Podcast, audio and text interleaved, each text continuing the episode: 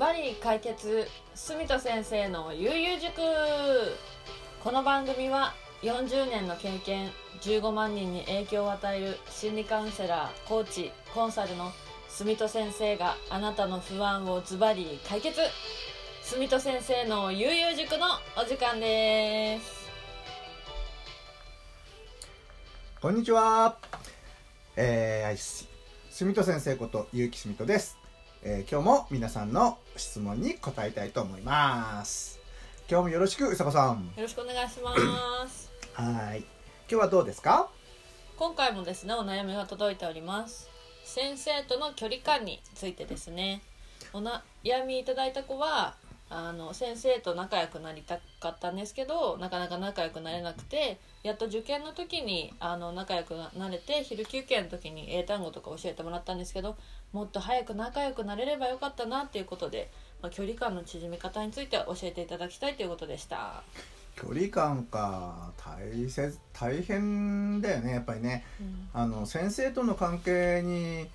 あのこだわらないで人間関係全てそうだよね、うん、距離感って必ずあるよね、はい、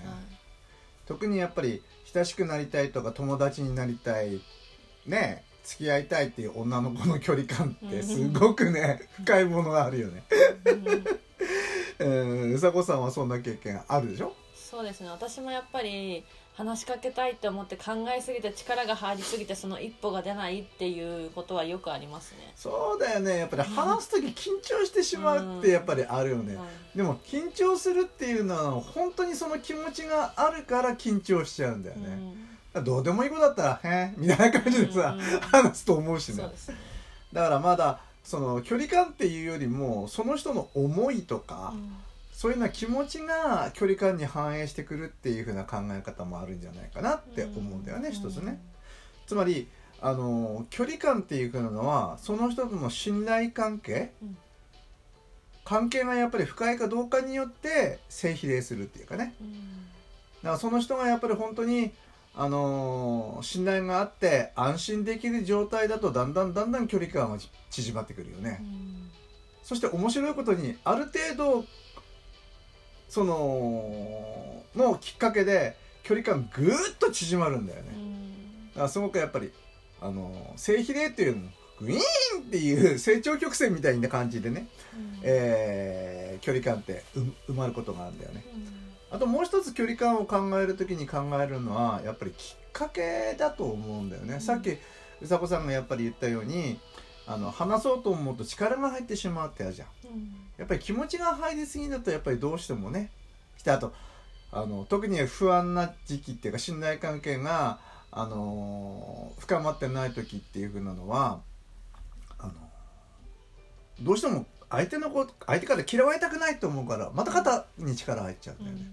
やっぱりそういうふうなところがやっぱりあるとなかなか思いもいい本当の気持ちが出せなくなってキャッチボールができなくなって、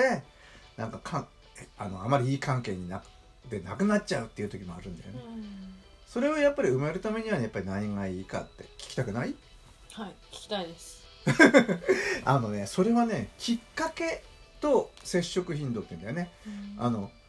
どうきっかけをするかどういうふうなきっかけを作るかでそれっていうのは接触頻度要するに会う回数を増やすことによってきっかけって出てくるでしょ、はい、その2つをすると、えー、なんとかなきっかけが多くなるんだよね、うん、特にきっかけっていうのはそのあの言葉だと分かんないけど例えば挨拶をするとか、うん、たまたま遭遇したように あの見せかけるとか、うん、あの彼の行動パターン彼女の行動パターンを見てそれに近づく場所に行くとか、うん、彼女のテレトリーに入るとか、うん、そういうふうなのがそのきっかけの作り方だよね、うん、そしてそれを回数を増やしていく。接触頻度を増やしていくっていうことによってにあのきっかけがいっぱいできてくるんじゃないかな、でそれを何回も何回もすることによって肩の緊張もなくなって自然の言葉で話せるようになる。そうすると仲良くなっていく。そういうのがなんか距離感の縮め方じゃないのかなって思うんだけど。どうどうだい？難しいかな？大丈夫かな？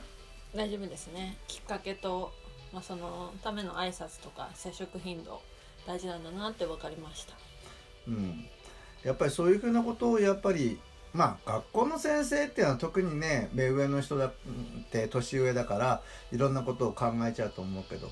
友達関係でも同じだよね。恋愛でも同じだよね。そういうような人間関係でもこうやって詳しく、えー詳しくあの分析っていうかな。細かく考えてみると結構分かりやすくいいもんだと思うんだけど。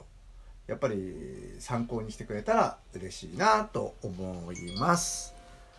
どうでしょう？今日の話は。はい。今日の話とてもためになりましたしやっぱきっかけが大事って知ってればじゃあどのタイミングであ今だって思ったらもう即座に話しかけるとか。そそういうふうな感じのなんかポイントを知れたような感じがしたので、はい今日もためになりました。よかったです。